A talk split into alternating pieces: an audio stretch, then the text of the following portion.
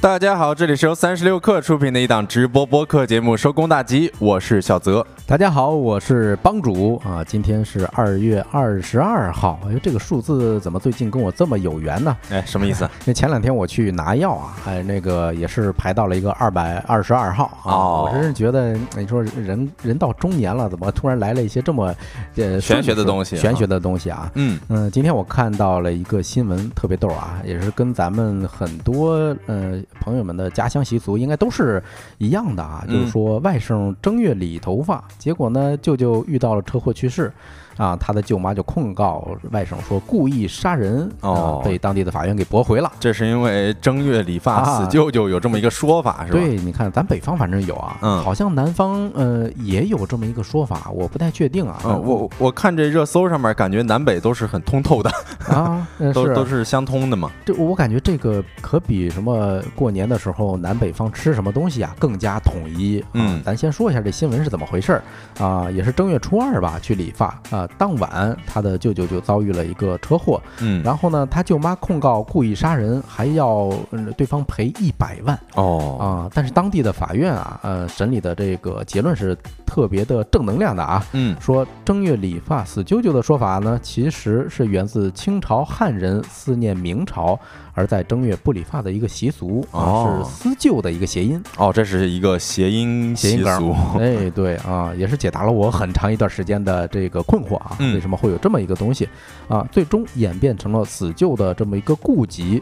民间的习俗呢，要去其精华，去其糟粕，应该弘扬符合社会发展进步的习俗，不能上升到道德层面绑架人。最终，法院依法驳回了原告舅妈的诉讼请求。嗯，是这个确确实实，呃，还是要看法院的判断的哈。然后另外，其实有关于咱们民间的一些习俗啊，有人说正月初一债主是不许上门讨债的啊、嗯因为人们认为呢，这一天讨债对于借贷双方均不吉利啊，也非常的忌讳呢从别人的口袋里面掏出东西来。人们就觉得呢，正月初一的口袋让人给掏了，就可能导致一年都被掏空的风险。嗯呃，其实本来嘛，这个讨债也基本上都是在年前，因为大家都想过个好年嘛。对，其实大年初一的讲究还挺多的啊，比如嗯说当天拜年的时候，千万不能有什么死啊这类这种不吉利的话，啊，是啊不能说这个不吉祥的话，得说吉祥话，是吧？嗯然后在中国的北方一些区域呢，不但是正月初一不可以动扫把，就是为什么不能动扫把呢？因为当然大家觉得这个如果说是要扫地或者说是扫一些垃圾的话，嗯就会把那个财气给扫没。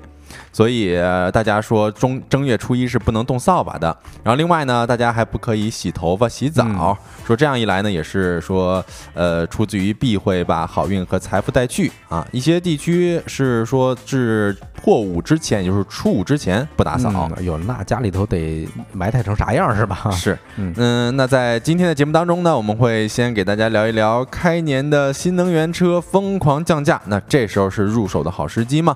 此外，还有一个热门的话题呢，就是瑞幸九块九元一杯的活动缩水了。嗯，同时我们也会跟大家聊一聊春节爆火的出境游，可不一定有想象中的美好啊。最后还有我们的节目经典环节，今天吃点啥？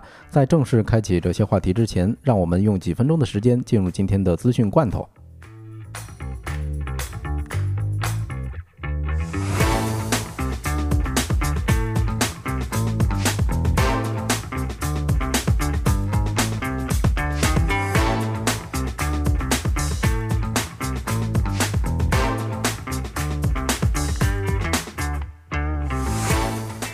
我们来看第一条资讯罐头啊，李一舟 AI 课程小程序因违规被暂停服务。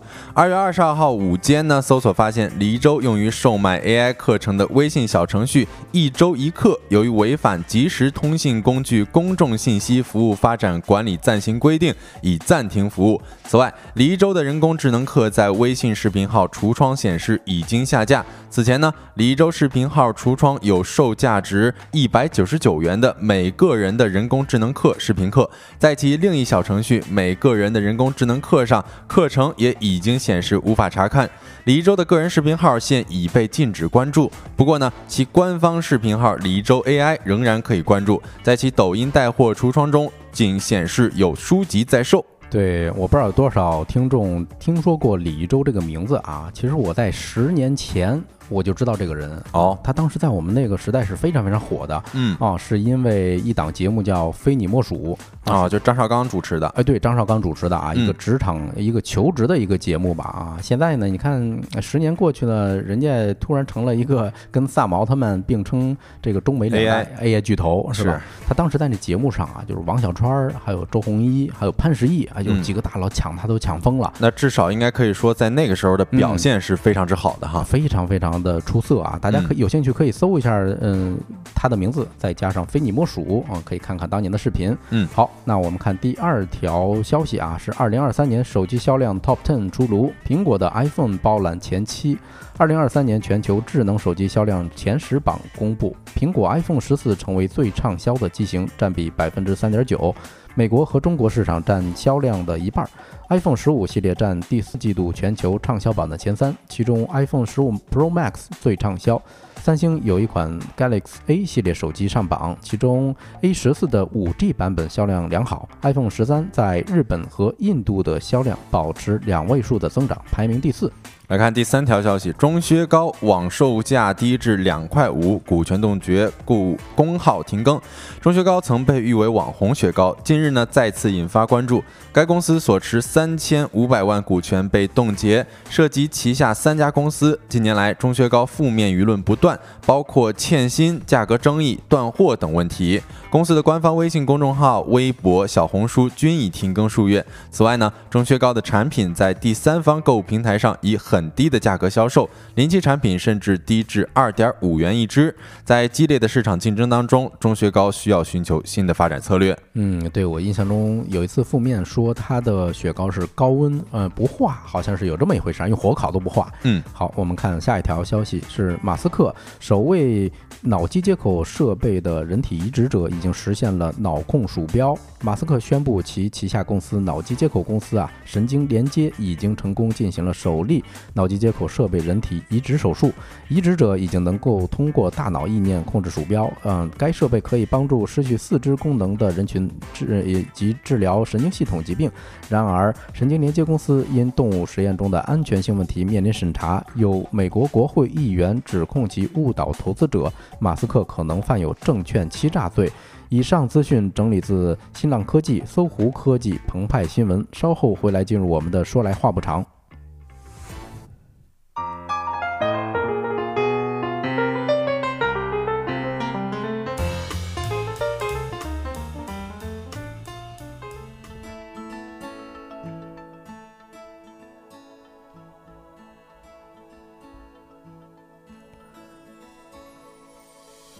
好的，欢迎回来。那咱就看第一个话题啊啊！今天第一个话题跟大家聊一聊开年的新能源车的王炸，疯狂降价。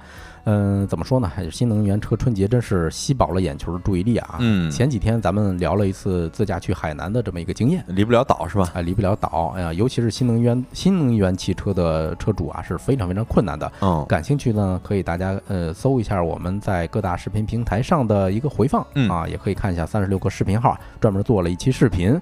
哎，那开工没两天呢，整个行业又开始整活了。哦，怎么说呢？是疯狂降价呀。呃，先跟大家复盘一下这消息啊。根据车东西的报道，仅仅二十四个小时内啊，四家中国新能源汽车掀翻了合资的桌子。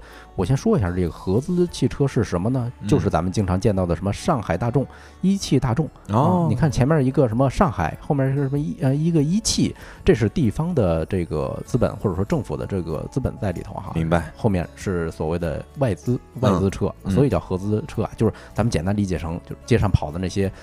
常见的那些什么大众汽车啊等等啊，明白。嗯，那十九号的上午九点，比亚迪秦 Plus 荣耀版驱逐舰零五荣耀版正式上市，以七点九八万元的售价直接狙击同市场合资车。哎呦，这个价格真的是非常之低啊！这消息一出呢，给业内也是带来了不小的震惊。尽管如此呢，五菱、长安起源、哪吒三家也是迅速的反应，加入了这场农历年后的首次规模降价大作战啊！最先给出反应的呢，就是上海。海的通用五菱，上海通用五菱品牌事业部的副总经理直接发文表示呢，说一个字跟啊，将五菱星光一百五十 km 进阶版的插混轿车售价降至九点九八万元，而在此之前呢，该车的售价为十点五八万，相当于官降了零点六万元。嗯，那当天下午六点前后呢，哪吒汽车官宣了，说全系最高直降二点二万。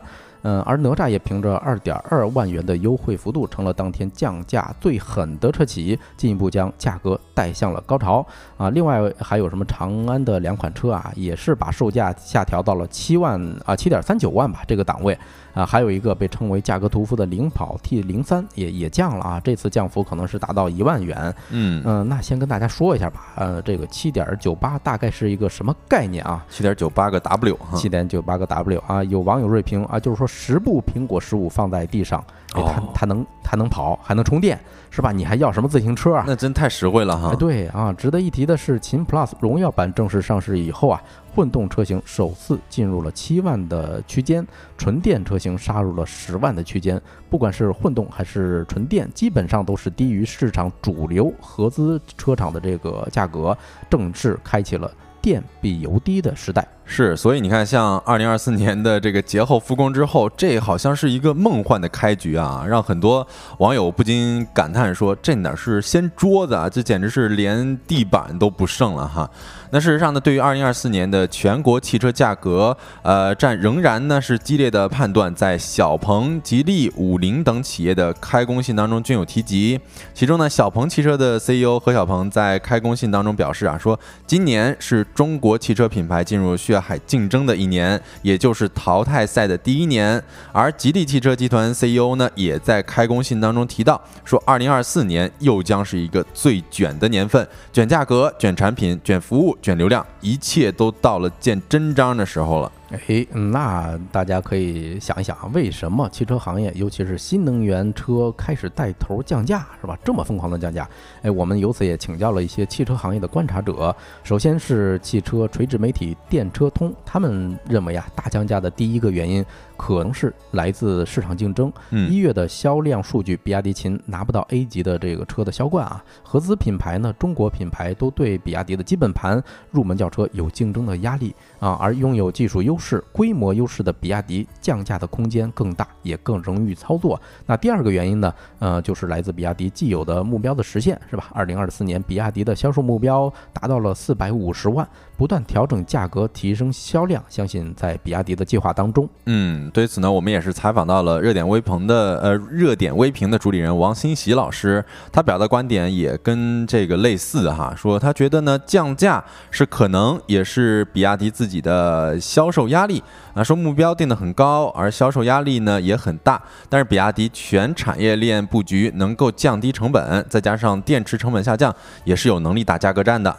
嗯，咱多说一句，比亚迪的这个产业链儿吧，全产业链儿确实啊，嗯，很多人都知道比亚迪的车，但不一定大家记着比亚迪是干嘛出身的哈。哦，那比亚迪其实是卖电造池的电池起家的是吧？对，他们是差不多是零零年之后才进入汽车行业，人家九五年就开始生产电池了。嗯，我记得之前嗯有一个他们自主研发的呃磷酸锂电池，叫嗯刀片电池。那个时候有一项知名的营销宣传，嗯，那就是侦测测试。是吧？嗯一举呢把刀片电池带火了啊！在此之前算是那种三元电池的时代了。哎，没。错啊，有我有一个朋友点评，就是说觉得这一次营销宣传简直是不讲武德。嗯为什么呢？因为这个呃宣传测试呢，它有一定有一定的科学性，但是呢，也有一些工程师啊，他表示说它有局限。哦，但别管怎么说啊，人家靠着这个刀片电池，一下在新能源车里头立足了脚啊，嗯可以说是中国卖的绝对是最好的啊。呃，不光是新能源车很卷啊，也卷到了燃油车，导致燃油车也被迫跟着降价了。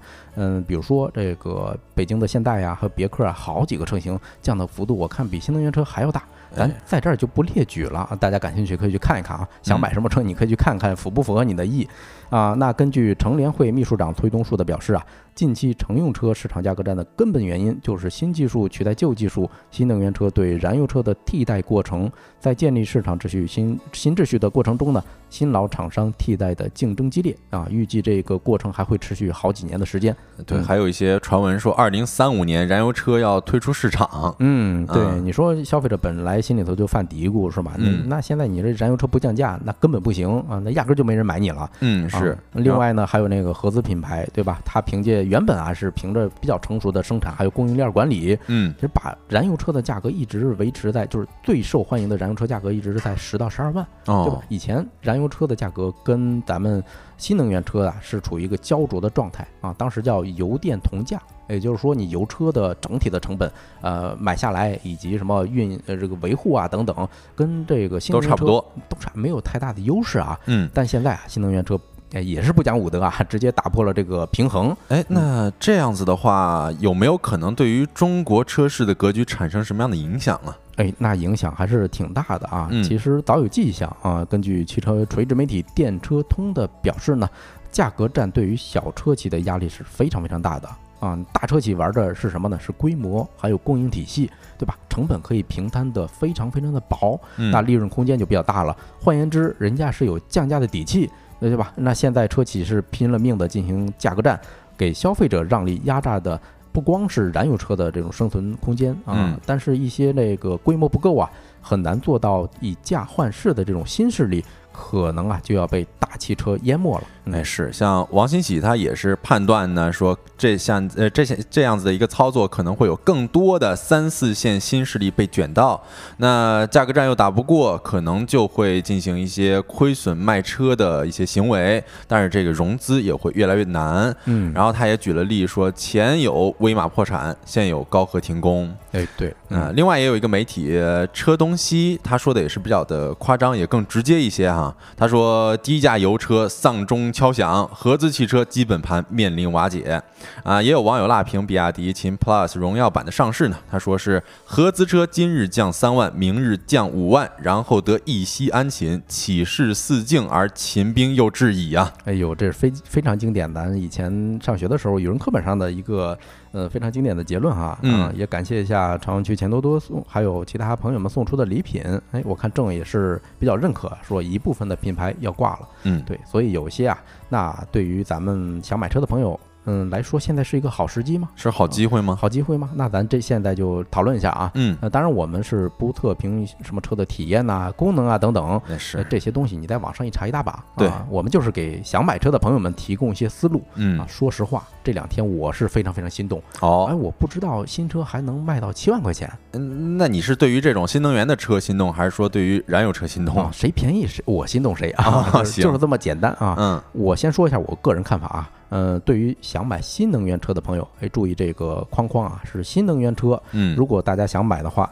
买之前一定要考虑一下企业的背景，哦，对吧？今天嗯，刘同也在咱们听友群里头说啊，说降不降价先放一边儿，嗯，总担心指不定哪一天就倒闭了。哦，是像之前那个威马破产消息传出来之后，好像有很多车主的钥匙都变成砖头了。哎，对啊、甚至他们车机系统是吧？你说一个新势力，他们主要就是这种，呃，就是智能化的这系统，完全就是一个死机状态，黑屏。嗯，嗯啊，那几乎就呃，而且加上最近不是高和被传这个停产，嗯还有停发工资的事儿是吧？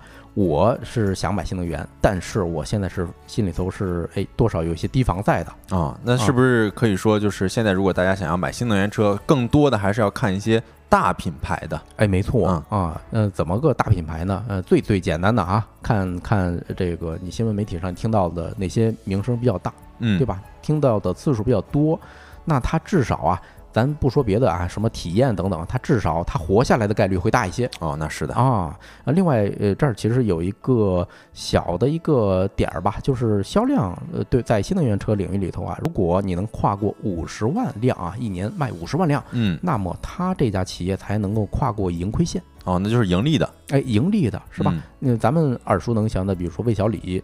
卖的最好的其实就是排名第四的理想汽车啊，就是在所有新能源车里头，理想卖到第四已经很不容易了啊。嗯，它卖了多少呢？卖了三十七万台，那但这说明还是亏损是吧？还是亏损。嗯嗯，我看到一数字啊，说二三年的时候亏了是三十来个亿啊哦，但是已经是属于魏小李中表现最好的了。嗯啊，大家掂量掂量吧，反正五十万的这个盈亏线啊，看看谁能早日跨过去。哎，嗯对，然后对此呢，汽车的垂直媒体电车通也是表示说，不同的受众群体需要考虑的不一样。你看，对于消费者而言，汽车降价它是需要看两面的。从等等档的角度来看啊，随着价格战进一步白热化呢，同样的车型肯定还有一定的降价空间，应该继续观望。但是从呃刚需党的角度来看啊，现在的新能源汽车已经是非常便宜啦，优惠的权益也是拿到手软了。那同样预算又能考虑更好的配置和车型，现在也算是一个购车的好时机。然后买新能源的车的车主呢，主要还还是要看这个需求和场景，说充电方不方便啊，倾向用油还是用电啊？啊，对于车型又有一些什么样的具体需求？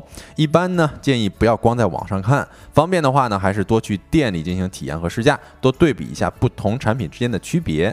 哎，啊、这一点我是非常非常受用的啊，因为我就属于等等党。啊你说没车咱也行是吧？是毕竟我考完驾照之后啊，再也没碰过了。哎，帮主还有自行车呢哈。哎，对我还有自行车呢，是吧？对咱有交通工具啊，有代步工具啊，嗯所以我可能要等一等了啊。同样跟我一样选择的朋友，你也可以等等看，嗯啊，看看咱能降到什么地步啊。呃，当然了，那个热点微评的主理人王信息老师啊，他的观点还挺有意思。他说建议大家买油车啊，哦，因为买油车对于这个对于现在的消费者来说是一个比较好的时机。嗯为啥呢？因为肯定会倒逼油车降价。哎，其实刚才我们也提到了啊，比如说现代的北京现代的这个 A 级轿车伊兰特，哟是非常经典的一个车型。我印象中我中学的时候就见过啊，现在降幅达到多少？二点四万嗯啊，起售价是七点五八万元。然后还有别克的君威啊、朗威 Pro 啊、昂克威啊等等，优惠幅度在三点五万到六点五万元。哦，价格下探到了十到十五万的区间。嗯你说它这个下降的幅嗯幅度啊，是要比新能源车下降的还要大。对，感觉大家可以多多对比一下价格呀。嗯，对，我觉得这个思路是非常可取的，尤其是对于三五线城市的朋友，因为电车对于他们来讲，不是说这车的性能不好，而是说在三五线城市电桩啊还没有那么的，嗯，怎么说，不像一线城市这么密集吧，哦，所以对他们来说整体上不太便利。是的但是这个燃油车那就是一个比较好的选择了啊。好，那个这个话题我们就聊到这儿，下一个话题跟大家一块儿聊一聊瑞幸九块九一杯的活动。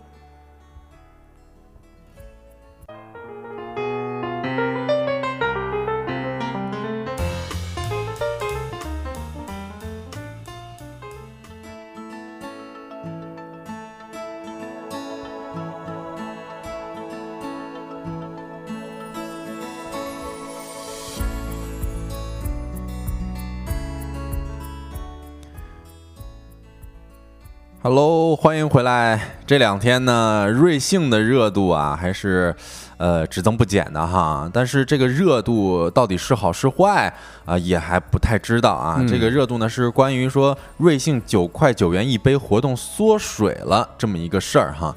主要呢就是刚刚复工，有很多人都会想要买一杯咖啡来缓冲一下自己的这个节后综合症嘛。但是没想到点开瑞幸咖啡小程序的时候啊，大家好像发现九块九元喝一杯的活动好像缩水了，也就是之前九块九元的优惠券不在，呃，之前是这个除了新品所有产品都能适用嘛，嗯，但是现在呢就只剩八款指定的饮品参与活动了。哎呦，这个我是刚发现啊，其实嗯对我来说影响没有那么大，因为嗯之前我喝瑞幸的好像就那几款嗯啊，比如说什么美式啊等等哈，所以哎，你不说我还真没发现它缩水了。嗯，那大家也可以说一下自己的态度啊。反正我也是，其实还好，因为我并不是这个咖啡的重度用户嘛，而且我常喝的那几款呢还都是九块九，所以我可能现在就觉得也也也没啥嘛，就嗯还挺正常的。但是有很多网友就是开始吐槽啊，说瑞瑞。你的样子让我感到陌生，然后还有人说九块九没了，那我就转战隔壁了呀，啊，然后还有很多网友透露呢，说其实早在春节之前，部分城市的一些门店的产品啊，已经是不能使用优惠券下单了。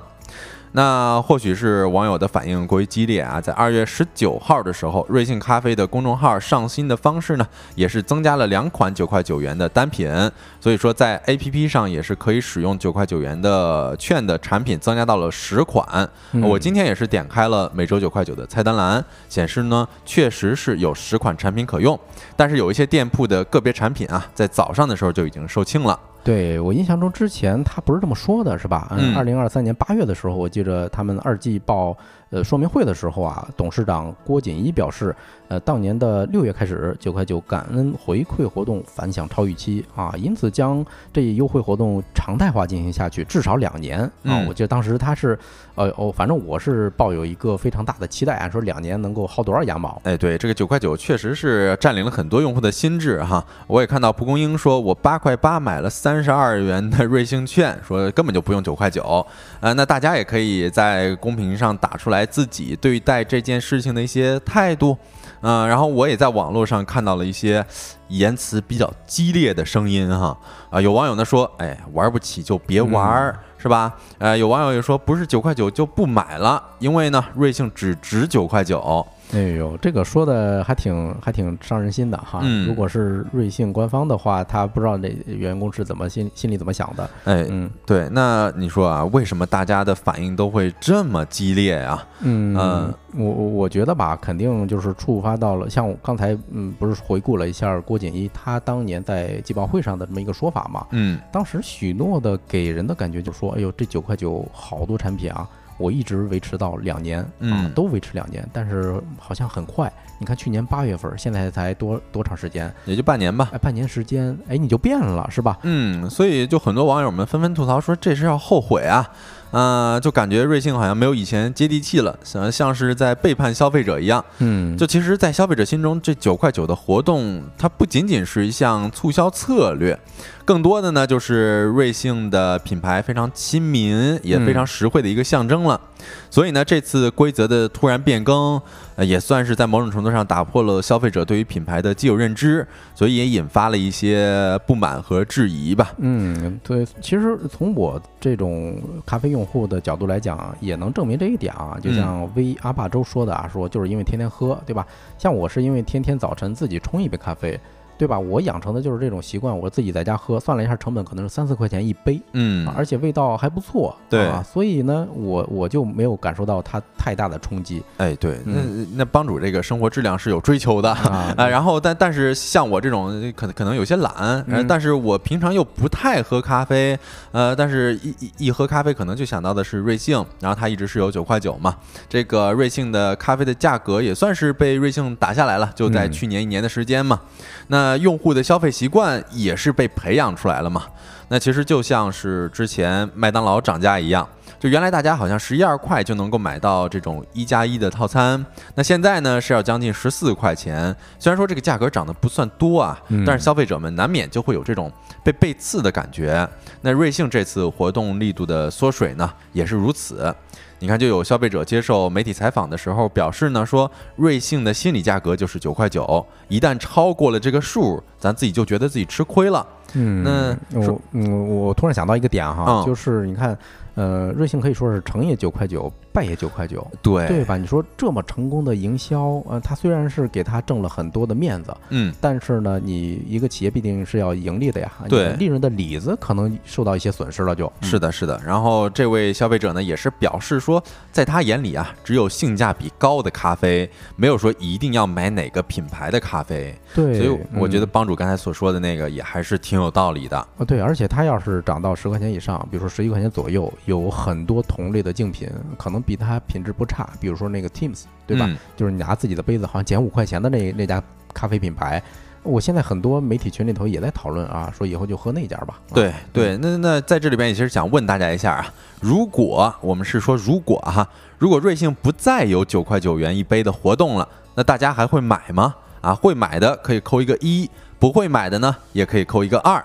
啊，我也看到了 Ruby，他说他是纯纯吃瓜的一个态度，然后也是戒掉咖啡了。之前呢一起床就喝，现在就选择白开水。嗯，哎，不得不说，每天起床喝一杯白开水还是挺健康的。呃，相当健康。啊。那嗯。搞不好就是因为这个活动，大部分人都变得更加健康了。啊是的，我先说一下我吧。好，呃，我喝咖啡的场景很多，就是比如说啊，这个在外面在路上，那时候嗯困得不行，嗯，那我可能会临时买这么一杯。对，如果啊，如果是涨到比如说十块钱、十一块钱，那我那天我还是非常非常的困或者非常热，那我还会去选择去买一杯最便宜的，比如说冰美式嗯对吧？啊，或者说我碰见哪家我买哪家，但嗯不一定就是可着瑞幸一家买了。哦，嗯那也确实，呃，但是有的它它价格也是涨到了十五块钱，或者说十六、十七八块钱，啊，但但这块儿有很很多消费者就会考虑再三了哈。对，那不过对于这件事情呢，官方也是有回应啊，说十八号的下午，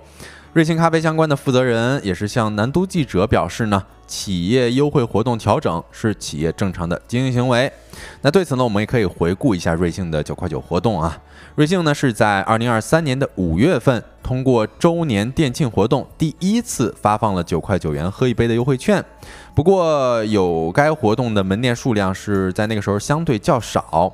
而在同年的六月五号的时候啊，瑞幸咖啡终于也是在第一万家门店开业之际，也就是万店同庆嘛，扩大了促销的范围，在所有的门店呢同步推出了每周九块九元的咖啡促销活动。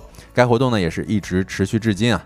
那在此之前，我们需要注意一点啊，就是瑞幸九块九元一杯的活动的起因，其实呢是对于呃库迪，就是网上的一些说法，就是对于库迪的一种防备或者对抗。嗯，呃嗯，这在二零二三年的二月份，从创立呢就紧贴瑞幸的库迪咖啡也是发起了百城千店咖啡狂欢节。他说，旗下六大系列七十余款的热销产品，全部是九块九元每杯起促销。那两周之内的销量也是非常之好，已经超过了一百五十三万元，呃，一百五十三万杯了。嗯，在五月份的时候呢，库迪咖啡也是再次开启了夏日冰饮季天天九块九的促销。对。后来因为一看瑞幸，哎，入场了是吧？呃，后来呢，库迪也是应势而上啊、产品售价不光是九块九了，还降到了八块八，甚至到七块七一杯啊。嗯呃，更多的咖啡品牌也被迫呃参与到这场价格战当中。这儿其实有一个小的一个背景哈，就是其实库迪的创始团队的背景跟瑞幸是同一起，本身是一起创业的嗯啊。后来因为现在库迪的他背后的这个创始人呐，当时瑞幸不是有一个美股上市的这么一个风波嘛，啊嗯，呃，叫数据造假，后来他们就被迫从瑞幸退出。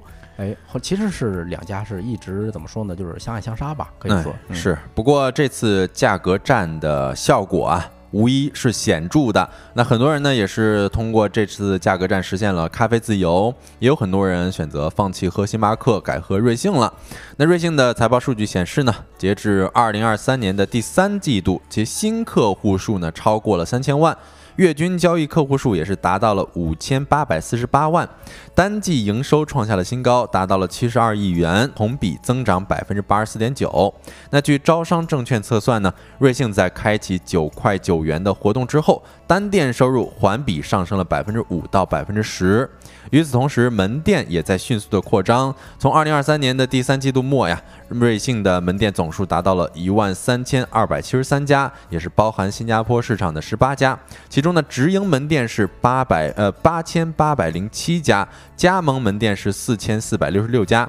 而如今的瑞幸门店规模数啊，也远超一万五千家了。嗯，其实我特别理解啊，嗯，站在一个非死忠粉儿的角度上，我特别理解瑞幸咖啡官方为什么会呃缩水这个活动，嗯，嗯、因为价格战一定会蚕食瑞幸的利润，是啊，对吧？啊、是啊，你看，在二零二三年的第二季度，在库迪突然杀出之前，瑞幸的净收入和营业利润曾经双双创下历史新高，达到了六十二点零一四亿元和十一点七二八亿元，并且正式坐上了中国咖啡一哥的宝座。但是呢，随着被动上线九块九元的活动之后，进入第三季度之后啊，瑞幸利润率环比下降了五个多点，降至了百分之十三点四。那经营费用啊，也是同比增长了百分之一百四十一。像郭锦一就预计呢，第四季度由于季节性因素和产品组合结构调整，原材料成本会有所提升，瑞幸的利润率可能还会有下降的空间。嗯，对，我也看到界面啊，当时有一份瑞幸咖啡的投资报告，当时显示呢，九块九是当下瑞幸运营效率价格的极限了啊，也就是说不能再低了啊，但凡到九块六或者九块五，那可能就要赔本了。哎，嗯，对，大家也可以在公屏上说一下自己最最喜欢喝的瑞幸到底是哪一款啊？呃，那九块九元的定价呢，其实也是在极大规模和供应链之下，并且呢，综合租金、人工、折扣等综合成本之下做出的定价策略。呃，作为长期的活动啊，与门店规模更小的品牌比呢，具有一定的竞争优势。但是随着这个门店数量持续的上升，再加上淡季，也就是冬季，它杯量的一个自然的衰减，未来咖啡行业的增速预期啊可能会趋缓。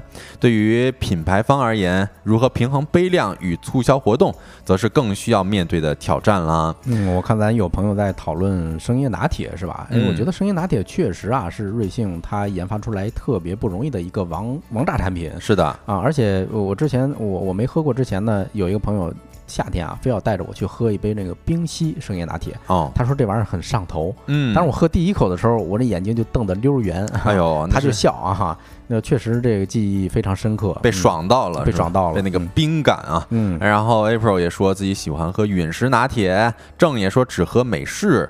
然后这这个前一段时间网上非常火的那个橙 C 也挺好喝的啊对，嗯啊，大家也是可以去尝试一下吧。总而言之呢，在过去的一年当中，瑞幸其实也是向广大的消费者给出了一份十分亮眼的成绩单啊。从酱香拿铁单日销量达到了五百四十二万杯，到保持新品不间断、月月有联名的这么一个营销态势，可以说呢，消费者对于瑞幸的期待还是很足的。但是此次瑞幸对于九块九元一杯活动的力度缩减。很有可能已经让一些消费者的态度有所转变了哈。要知道，如今的咖啡市场的饱和程度也是远大于五年之前的。那低价咖啡也是越来越多，可以说今后瑞幸要走的道路不会比以往更轻松。那究竟如何呢？我们也可以拭目以待啦。接下来就聊第三个话题，去巴厘岛住 ICU，在新加坡玩到破产。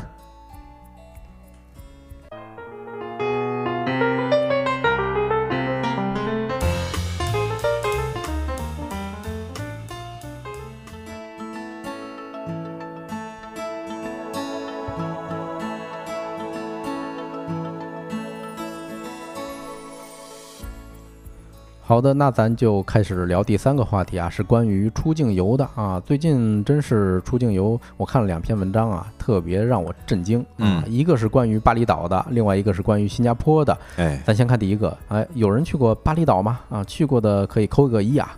啊、我我我是没去过啊但是听说过嘛，听说过的印象都还挺好的。哎，对啊，其实没有呃看标题的时候，比如说巴厘岛住 ICU，而且住的都是中国人呢啊，嗯没有看这文章之前呢，我对巴厘岛的第一印象还是那什么蓝天白云，然后这个碧绿的这种海水对，肯定是很啊多那个新婚夫妇蜜月圣地啊。啊，对，而且据说非常便宜嗯，啊，它比海南还玩儿还要便宜，哦，是这么说的啊嗯。不过呢，也看到凤凰网的一篇报道说，巴厘岛的 ICU 住满了中国游客。看完之后啊，我完全我的印象已经改变改变了啊。嗯先跟大家介绍一下这篇文章呢，其实是以一个资深环球驴友叶勇以他的视角来展开的啊。大概跟大家介绍一下啊，原本呢就是打算跟父母还有他的一个好朋友大伟一家去这个印尼的巴厘岛过年，嗯两家是分头出发啊。大伟呢先从日本飞过去，叶勇从另外一个地方出发啊。结果到大年三十晚上十点多的时候，赶到别墅的叶勇发现啊，大伟失踪了哎，这怎么回事啊？啊！别墅的灯亮着，空无一人，嗯，桌上还放着泡面啊，说盖子都揭开了。不是，这越来越有点悬疑有点悬疑感觉了是吧嗯，后来啊啊一通了解，发现大伟出车祸了。哦啊，是因为摩托车啊出了车祸，大伟嗯深度昏迷，正躺在当地的国际医院。啊，啊，所以当场就决定啊，呃，春节哪儿也不去了吧，嗯，巴厘岛就就地啊，就是说朋友去另陪另外一个朋友在 ICU 过过年啊，这个真是一辈子都难忘。我看是，嗯，叶勇发现呢，春节的那几天不光是他的朋友在 ICU 里头，而且呢还有四个人也都是中国人。就在一这家国际医院的这个这个，基本上全都是中国人。啊，哦那其实，在之前啊，我们搜索一些巴厘岛的新闻或者说是文章，我们也能够发现，你看，像中国驻东巴萨总领馆提醒计划来巴厘岛科莫多国家公园的中国游客，就是做了一些提醒啊。首先，第一点呢，说切勿无照驾驶机动车。乘驾摩托车的时候呢，务必正确的佩戴头盔，呃，系牢绑带。说巴厘岛呢是右舵左行，这与咱们国内的驾驶习惯其实是相反的哈。呃，然后说路况是比较的复杂，并且道路呢也是比较的狭窄，呃，说驾驶摩托车的时候啊也是要比较的谨慎的。另外呢，说在体验涉水项目的时候啊，请务必的严格按照工作人员的指引，请提前的穿戴好救生衣，熟悉相关的设备使用方法以及应急自救措施。而且呢，下海之前啊，也要密切的关注海上的天气以及水文情况啊，结伴下水，相互的照应。同时，他也提醒了说，巴厘岛国际医疗费用是较为昂贵的，请在出行之前备好相应的保险，以防万一。嗯，对我印象中二月九号的时候是吧？这个有当地呃咱们几个中国朋友啊，在那边游泳的时候溺水了，啊，嗯就是溺亡了直接，啊，所以对比海南岛、巴厘岛的酒店性价比是非常高的啊，尤其是过年期间啊，这是叶勇以前是这么认为的，但是呢，考虑到医药费，这笔账大概得重新算一下哦，那他这一一趟大概花了多少钱啊？啊。这一趟啊，这一趟去 ICU 之旅是医疗费用累计超过了四十万人民币。哎呦啊，天哪！还没有完全出院啊嗯啊呃，咱不是前面说大伟他就是他的朋友送到了一家国际医院嘛？嗯呃，大概啊是九号到二月十五号，呃，整整昏迷了七天。然后呢，清醒之后，大伟就开始回忆啊，嗯入住别墅之后，他就出来说要去一个超市买东西，嗯结果那个呃出了超市之后，他往左边看了一眼，啊哎，这个就值得商榷哈。就是想想咱们在中国的时候，是一般车靠右行驶，嗯，那你过马路的时候，首先是看左，对，哎，这个没毛病啊。但是可能这习惯一下没改过来，他继续向左看，没有往右看啊。对，因为你看左边，它肯定是没车的嘛，你往右看，你就能够看到有车会行驶过来了。哎，对，这么一个不留神啊，就是一辆摩托车高速冲过来啊，就是撞了他身上啊，整一下他就陷入一片黑暗啊。哎，据说撞到大卫的司机呢，是一个在巴厘岛经营旅游公司的法国人。嗯哎，，比较可悲啊，就是这个肇事司机他伤的比大卫还要重哦啊，俩人是一块儿被送到国际医院的。哦，这啊国际医院就是所有在当地出事的外国人都会被送到这家医院嗯啊。然后到这个医院的时候呢，大卫也是发现啊，说这片医院的区域啊，一共是有四个 ICU 病房的。那这几天里边来来往往一共住了五个病人。除了撞到大伟的法国人呢，包括大伟在内，其他的这个四个人啊都是中国人。对，嗯，而且人家入院的原因百分之百全都是交通事故啊嗯，其中有一对是情侣，二月十一号的时候被送过来啊，也是坐印尼司机的车去巴厘岛呃一个海滩上，结果坠崖了，嗯，这个是嗯听起来就很吓人哈是啊！出事之后呢，呃，这一对情侣重伤，司机轻伤，车辆直接报废。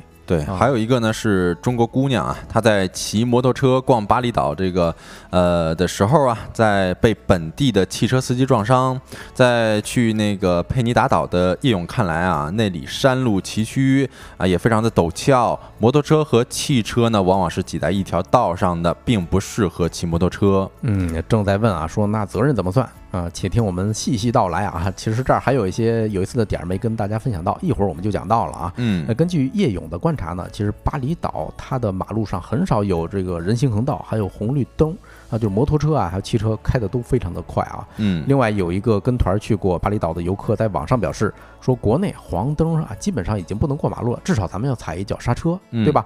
但是印尼这边黄灯是继续可以过啊哎，还甚至还诞生了一个专门的岗位叫领路员，嗯什么意思呢？如果有人要过马路，对吧？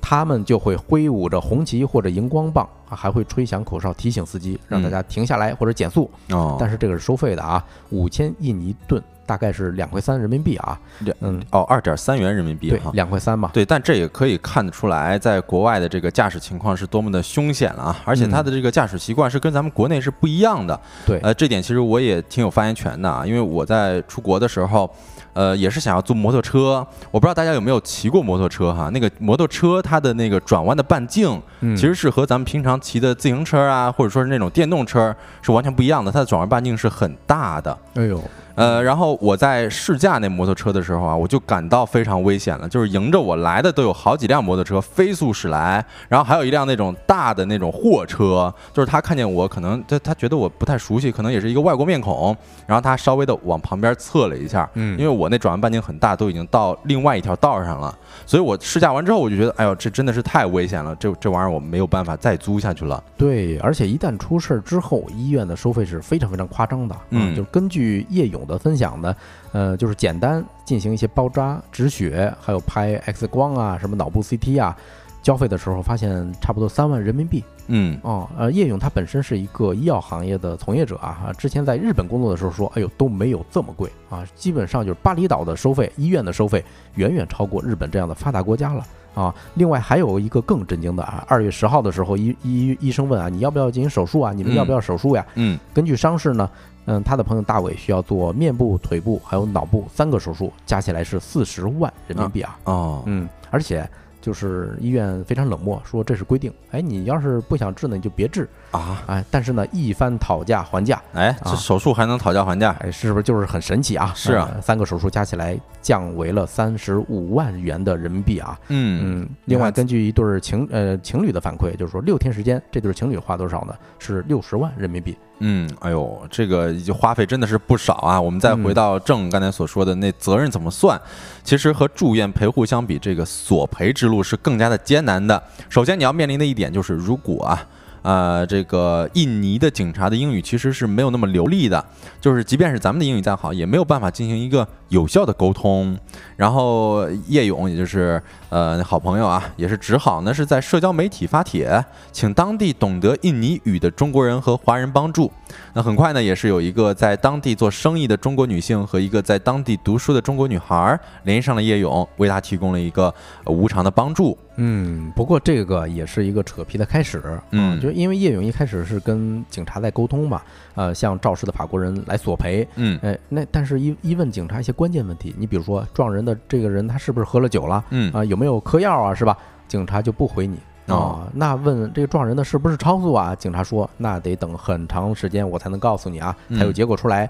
而且他还不愿意给叶勇看当时的这个监控录像。哎，他们这嗯有点儿啥也不干，都不作为了啊哈，。对，而且当时警察告诉叶勇说，对方只愿意赔你们十万人民币，而且嗯这十万是分期给啊，啊，先给你五万，争取再给五万。那嗯，就是说，这后面的五万其实大概率上就没了嘛哎，就没了。嗯啊，那相当于大伟入院的差不多医药费的五分之一吧。对，哎，所以这叶勇就开始说，不行，跟跟他们打官司。哦啊，其实除了这个，还有一个多收费的问题啊。哎，怎么回事哎，？就是他朋友要转院嘛，对吧？嗯转院之前打印了十一页儿这个费用明细，嗯，然后叶勇这人可能比较心细啊，他就多看看了两眼，哎啊发现医院还多收了两晚的 ICU 的住院费。哎呦，他们这医院能这么粗心的吗？呃，估计啊哎，就是故意的是吧故意的嗯啊。后来转院之后啊，这医疗费也不便宜啊，说普通病房一晚三千，降到了两千块钱而已嗯啊。当地华人告诉他，本地人虽然有医保，但是看病那个也不便宜啊。嗯所以当地的穷人啊，都是看不起病的啊。如果有钱呢，那大家都去什么马来西亚或者新加坡去看病去哦，啊。所以你跟非常贵的医疗费用比起来，巴厘岛的民宿吸引力是非常非常小的。嗯哎呦，是那这么一看，确实是有点儿破，就是把巴厘岛的滤镜有点破碎了啊。因为那边的一些交通状况啊，就是你也就是千万不要出意外，一出嗯意外，啊，那就是钱呐。对，呃，刚才咱们不是说有两个呃出境游的地地目的地上了热搜嘛？还有一个是关于新加坡的嗯啊。前两天是凤凰 Weekly 发了一篇文章啊，说第一批免签去新加坡的中产已经破产了哎啊，而且他还配了一张图，还说去新加坡旅游跟赌博有啥区别嗯啊？咱看一下当时的新闻啊，可能是跟嗯咱们之前不是中国跟新加坡之间有一个三十天互免的这么一个政策嘛？啊，呃，根据统计呢。嗯，大概三天的时间，是二月九号到十一号，光浦东机场口岸啊，大概就一万人免签去了新加坡，是去年同期的十五倍啊。不过还没有恢复到完全恢复到以前之前的水平啊。哎，对，你看嗯这篇文章，它其实也总结了春节去新加坡玩的一些特点啊。首先呢，就是人多，呃，因为新加坡是一个多元文化种族的社会嘛，吸引的游客远不只是咱们中国人。所以呢，呃，大年初一啊，有一场大雨，让原本在滨海湾观看无人机表演的人啊，全部都挤入了金沙商场。那在这个各种人的这个簇拥而至的情况之下呀，各种肤色的人都开始怀疑人生了。说大家一边呢担心出现踩踏事故，另一边呢，在拥挤当中也是深切感受到了什么叫做温室效应，就是全球化那种，因为人挤人都特别的，呃，怎么说，温暖也不能说是温暖，就是特别热嘛，出汗了都。嗯，对，跟咱们公屏上这张照片儿是一个小红书用户叫呃 Wisemin 啊，叫明啊，他上传的这张照片儿，你看啊，这是当天大家在躲雨的时候躲到了一个商场里头，嗯啊，就是人挤人啊，嗯啊，蒲公英也说啊，说五块钱的人民币兑换一块钱的新加坡元，差不多是这个汇率。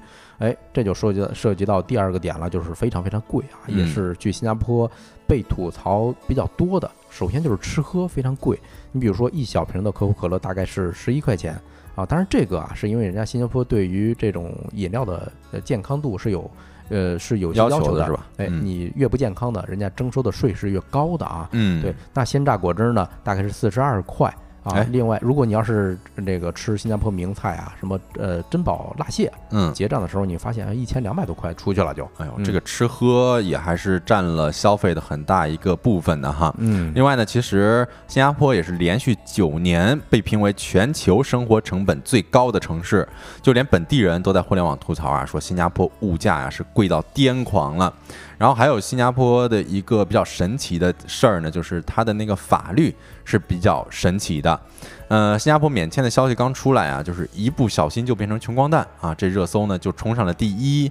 像工作人员呢就说地铁饮水你要罚款五百新币，哎啊，约合人民币的两千六百五十块钱了，这可是真罚哈。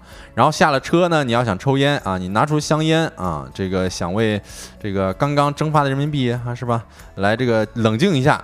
但是呢，抽烟也要被罚，罚款是多少？是一千新币啊，约合人民币五千三百四十二元。哎呦，啊，然后另外呢，在新加坡你还不能喂鸽子，你要是喂鸽子一把苞米呢，就要缴纳五百新币的罚款。对我还看说那个，如果你要是蹭别人家的 WiFi 啊，在新加坡的时候，这属于严重的违法行为，嗯，会被定义成黑客啊。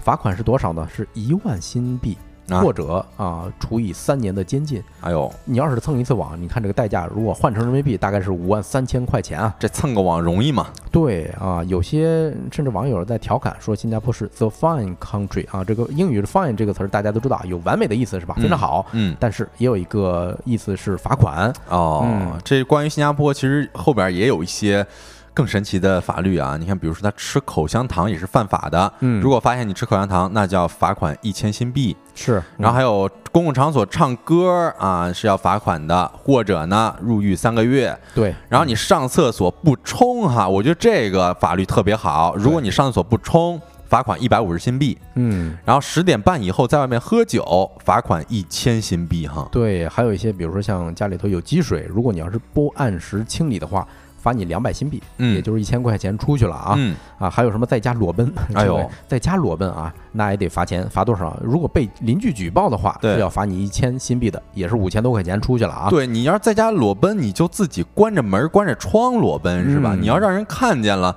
那总得膈应一会儿哈。对，不过也咱们也也得说回来啊，就是新加坡人家的法律肯定是有自己的道理的啊。嗯现在在社交平台上，很多都已经把人家妖魔化了是啊，啊。你看郑说的就是特别讨厌在街上抽烟的，嗯，我也是啊。那我觉得罚的对，嗯对吧？那除非你是去指定区域抽，对，要不然就该罚。对啊，那为什么人家比如说啊，这个积水不按时清理，呃，要罚款呢？是因为这时候啊，可能会滋生蚊虫。呃嗯，在新加坡那种地方啊，它产生这种登革热登革热的这种危害，其实远远大于比如说像新冠啊这种。流行怎么办新加坡比较小嘛。哎，是啊。另外，为什么要禁酒啊？那人家是为了社会治安去考虑的，对吧？嗯，那么小的一个城市，你一一可能吵起来，那多长多远地方的都能听见，对，多扰民呢？啊，另外你说为什么要喂鸽子也要罚款？嗯因为这样会刺激鸽子过度繁殖，是啊，跟人接近呢可能会传染禽流感嗯啊。另外呢，鸽子如果吃不掉粮食，你丢哪儿人家吃饱了，还会招来老鼠。啊，对，所以啊，你看，就是每一条法律的背后啊，都会有惨重的教训哈。嗯，我我感觉蒲公英子问的这个问题还也是我很好奇的啊，就是说厕所里头怎么监管，就是怎么没有这个冲干净，他怎么看你比如说吧，你前面一个人刚出来，然后你进去之后发现里边没冲，赶紧把他抓住，然后报警举报是吧说这人没冲，没冲厕所。哎，你就挣点钱是吧？对，哎，对，呃，为什么人家新加坡的法律这么严格呢？在咱看起来或者说有点神奇呢？嗯，大家都知道新加坡是一个花园城市啊，啊，嗯。绿化率大概是百分之七十，哎呦，整个国家的绿化率啊是百分之七十，嗯，所以你有时候经常能在新加坡大街上啊看到什么公鸡、母鸡在草丛里头溜达是，啊，你还不能随便逮啊，这个也要罚钱的嗯。啊，所以细致并且高昂的罚款才能成就这么一个优美的环境，还有彬彬有礼的市民文化。对，嗯。而且其实我那个之前呃也也也也也去过啊，就是他在那边隔五十米基本上就有一个垃圾桶，嗯是吗他们对于嗯环境的这个保护，包括刚刚帮主所说的，他那个绿嗯化覆盖率确实是非常之高。他没有这样子的法律，就不可能会有这样子的环境嘛。对，而且那当地还有鞭刑嗯啊，就是真的又拿鞭子抽你屁股啊啊！不过是也是非常人道的一给你个教训啊，给你个教训啊，也是因为呃这么严格的法律，还有高效的治安呐、使新加坡成为整个世界上最安全的国家之一。嗯呃，也吸引了很多外地的移民定居，对吧？嗯、我们聊这两个地区呢，呃，主要是想跟大家讲啊，每个地方都有自己的风土人情，还有法律文化。咱们去之前呢，一定要做好攻略，尊重当地的习俗，对也是保护自己人身安全嘛。哎、当然也是保护自己钱包的安全。哎，对，千万不要出嗯意外。我刚才说出意外，那钱就受伤。当然，最重要的还是人就受伤。所以说，咱们一定得注意自身的安全哈。嗯，那这个话题我们就跟大家聊到这儿，下一个环节呢就进入到今天吃点啥。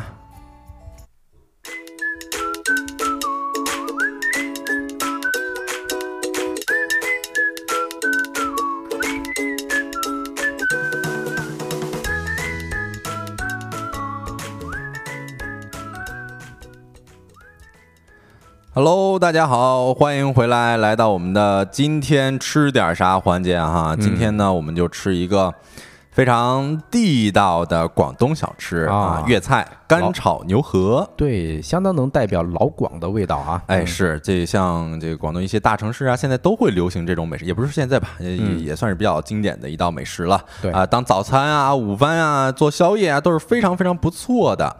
那这个牛河呢，其实是指的是两种食材啊，分别是牛肉和河粉。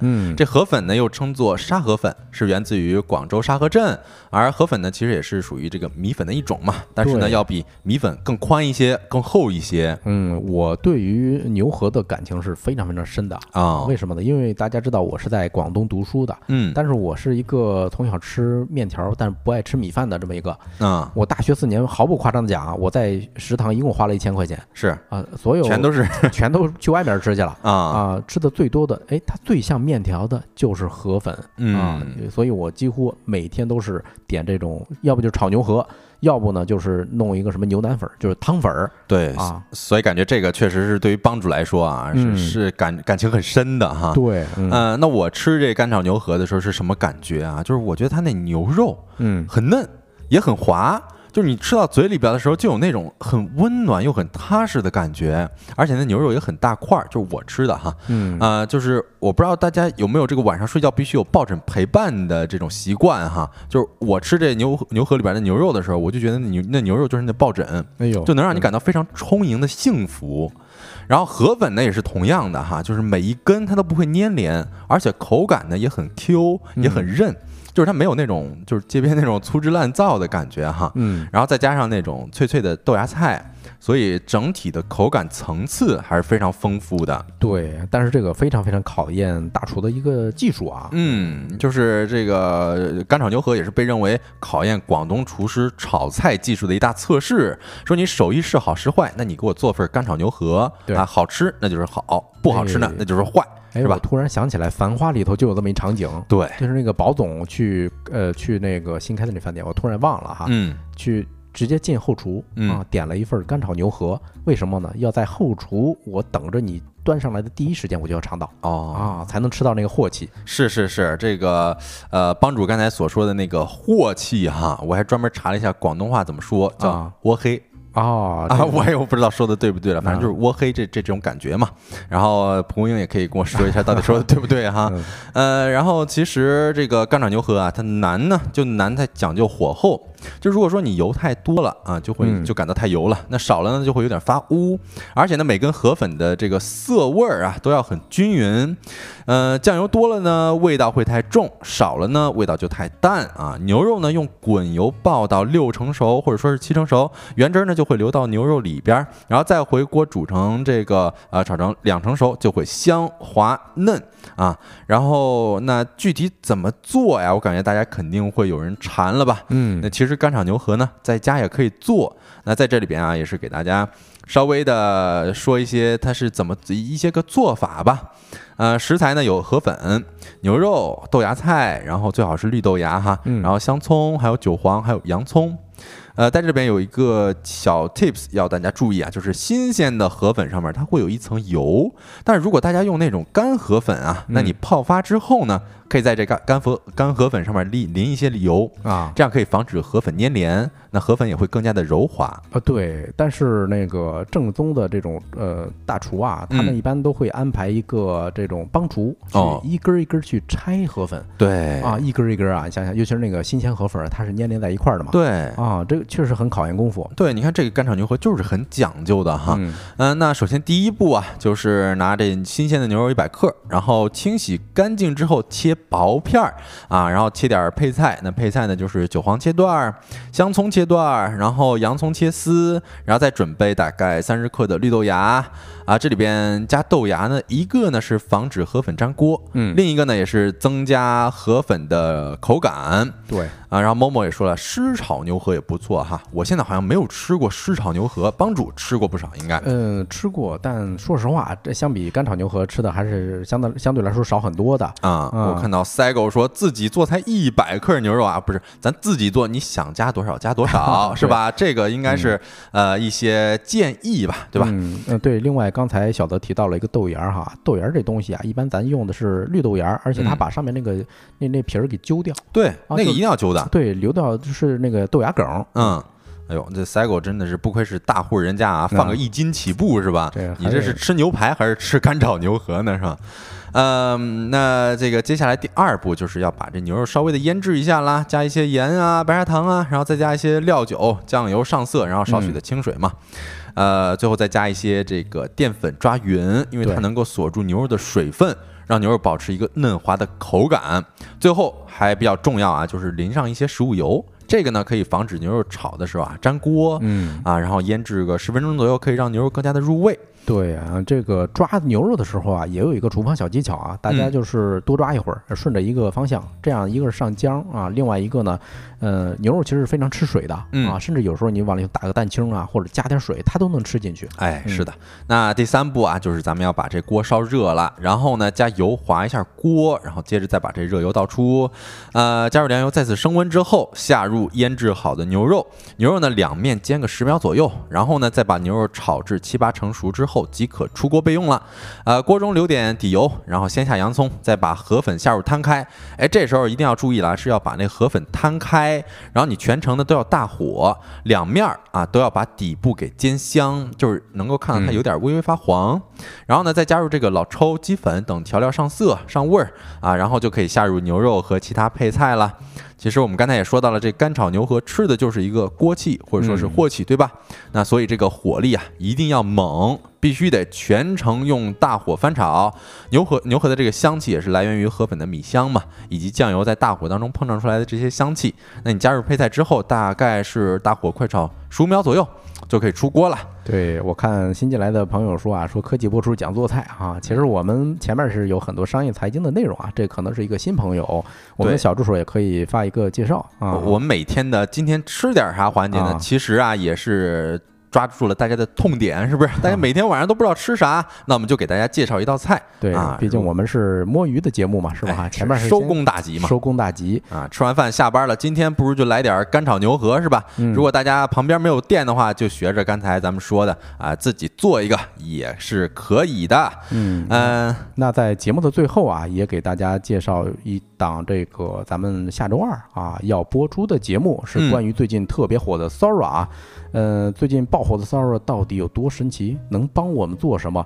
每次技术狂潮，打工人都最先焦虑，那这一次又该怎么整啊？是吧？下周二的三十六课搞点大事栏目，邀请到了两位专家人士来聊一聊 Sora 的那些事儿，欢迎预约弹窗啊！嗯，非常欢迎感兴趣的朋友们进行预约直播。那以上呢就是今天直播的全部内容了。如果各位有任何的话题想要投稿，或者说是想要了解的事情，都可以通过微信搜索“收工大吉小助手”的拼音首字母来添加我们的小助手，我们呢会拉你进我们的听友群的。太阳下山了，你什么都没错过。我是帮主，我是小泽，期待明天的同一时间跟各位再见面。祝大家收工大吉，拜拜，拜拜。默默问在哪儿预约呢？刚才我们的小助手推了一个弹窗啊，你应该能看得到。如果你要是已经点击了那档节目的预约呢，它的弹窗就会消失。可以再推一下那个弹窗啊。然后杨春也问了，从哪里听回放？我们的回放呢会放置各个音频平台，呃，像小宇宙啊、喜马拉雅呀、荔枝啊、蜻蜓啊、苹果 Podcast、Spotify 啊，大家都可以去搜一搜。收工大吉，记得点订阅啊。嗯，好。那咱就赶紧下班，拜拜，吃饭了啊。